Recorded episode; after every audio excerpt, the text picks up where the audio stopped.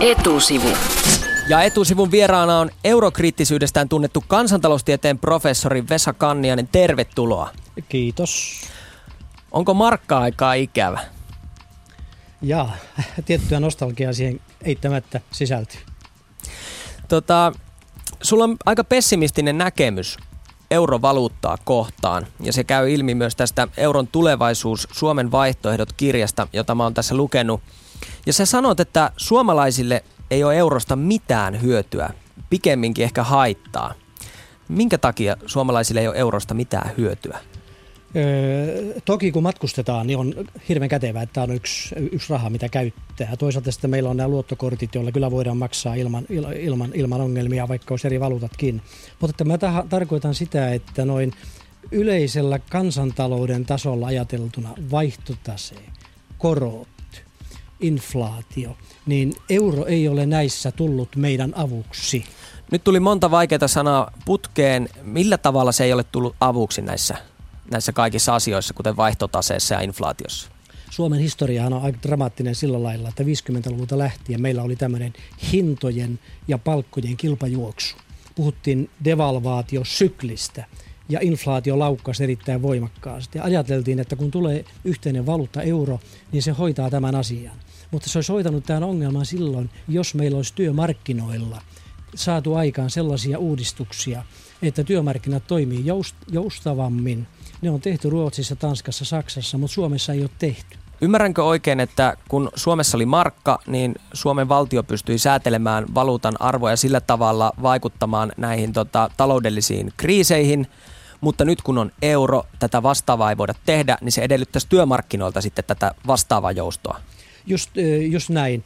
Silloin kun oli markka, niin se kyllä pyrittiin vakauttamaan suhteessa kauppakumppaneiden rahaan.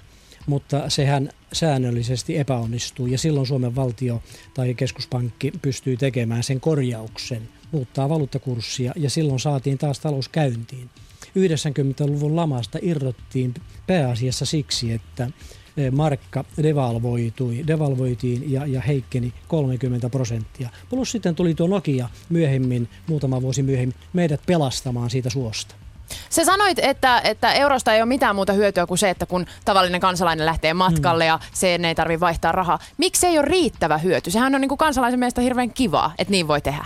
Sillä, Eikö se riitä? Mutta sillä ei luoda työpaikkoja sillä ei luoda sitä kasvua ja hyvinvointia, mitä ihmiset tarvitsevat. Euro on kokonaisuudessaan, euroalueella hyvinvointitappio on meidän arvion mukaan noin 10 prosenttia, elintason lasku ja Suomessa vielä enemmän johtuen tietysti Suomen omistakin syistä. Kai siitä joku hyötyy siitä eurosta Euroopassa? Euros, eurosta hyötyjiä lähinnä on Saksa. Miksi? Saksan talous on ajettu niin vahvaan kuntoon, että Saksa on ylivertainen viennissä ja se pystyy euroalueelle viemään ja pystyy viemään euroalueen ulkopuolelle.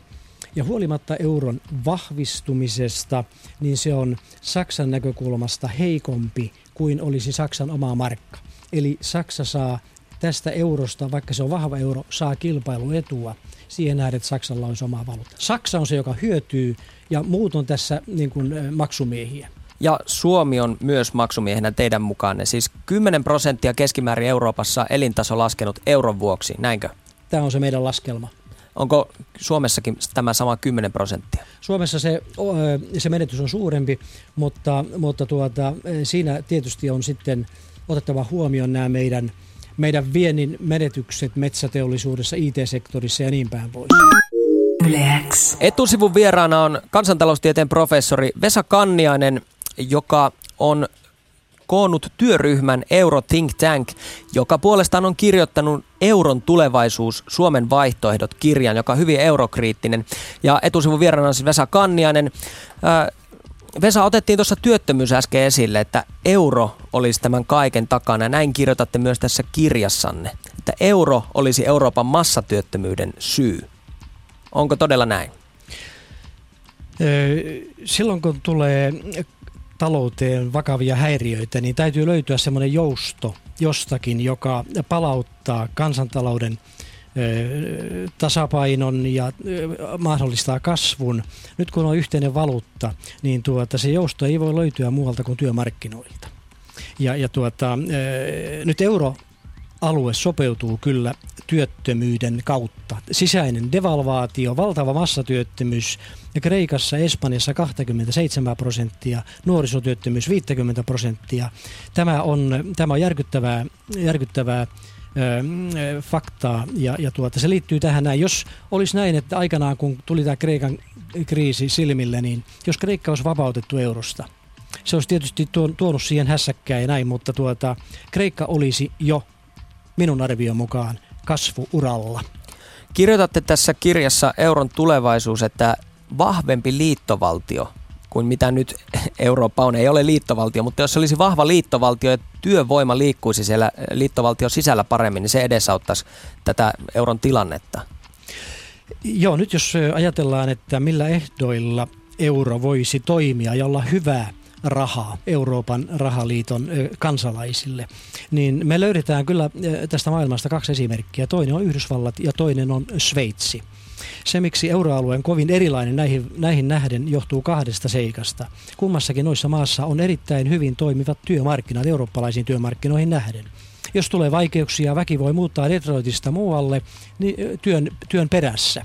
Ja palkkojen määräytyminen heijastaa sitten tuottavuutta ja, ja on sillä tavalla joustavaa, että ihmiset voivat työllistyä. Tämä on ensimmäinen asia. No, Saanko, ja toinen on? Toinen on sitten tuo tuo ö, julkinen velkaantuminen. Yhdysvalloissa 1840 kongressi päätti, että osavaltioiden julkista velkaa ei pelasteta yhteisin varoin. Ja sen jälkeen tuli 19 osavaltiossa oli vaikeuksia, mutta, mutta tuota, osavaltioissa, osavaltiolla on tasapainotetun budjetin kriteeri. Sama koskee Sveitsiä. Kantoneilla on eriasteisia rajoitteita sille, kuinka paljon ne voivat velkaantua. Näillä kahdella ehdoilla tällainen vahva liittovaltio toimii ja, ja, ja yhteinen raha, siellä on hyvä ratkaisu. Eurooppa on tästä, Euroopan rahaliitto on tästä kaukana. Eli sieltä pitäisi ottaa mallia sun mielestä? Ee, Sieltä voidaan ottaa mallia, mutta kyllä kestää vuosikymmeniä ennen kuin olemme sillä tavalla niin kuin Euroopassa, Euroopassa voimme ajatella olevamme yhtä, yhtä maata. Ja tämä akuutti velkakriisi on, on vielä, meidän, meidän seurannamme vielä, vielä vuosikaudet. Kreikasta 70 prosenttia, Italiasta 30 prosenttia, Portugalista 29 prosenttia, Ranska 90, Espanja 90. Nämä, nämä ongelmat eivät ole mihinkään menneet. Euroopan entistä vahvempi liittovaltio olisi yksi ratkaisu, mutta esitätte kirjassa, että Suomi voisi lähteä lätkimään eurosta. Nyt jokainen maa varmasti joutuu miettimään, miettimään ratkaisujaan.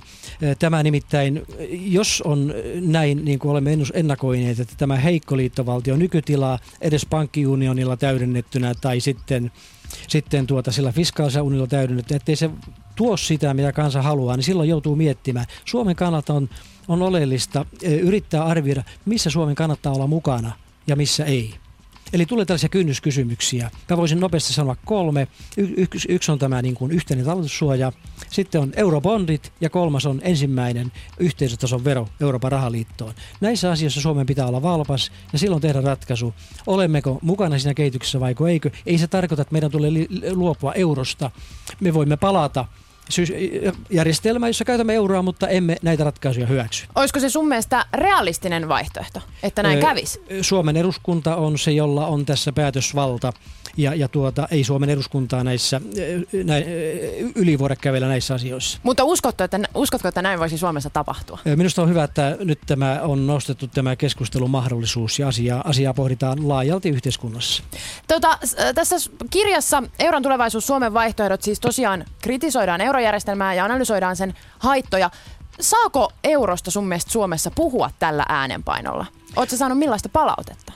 Se on näin, että Suomessa on ollut, Suomi on perinteisesti yhden toturimaa monessa asiassa ja eurosta on vaiettu, analyyttistä keskustelua ei, ole voitu käynnistää ja tämä on tämän kirjan tausta. Tämä käynnistyi elokuussa tämä ryhmän kokoaminen ja, ja tuota, ihan siitä syystä, että Suomi tarvitsee laaja-alaista puolueetonta analyysiä tästä. Itse mä en mitään puoluetta edusta, enkä myöskään poliittisissa vaaleissa äänestä.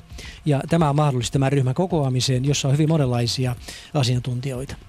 Minkä takia euroa on sitten kritisoitu aikaisemmin näin voimakkaasti? Miksi vasta nyt vuonna 2014, kun ne oli yli 10 vuotta ollut euro käytössä?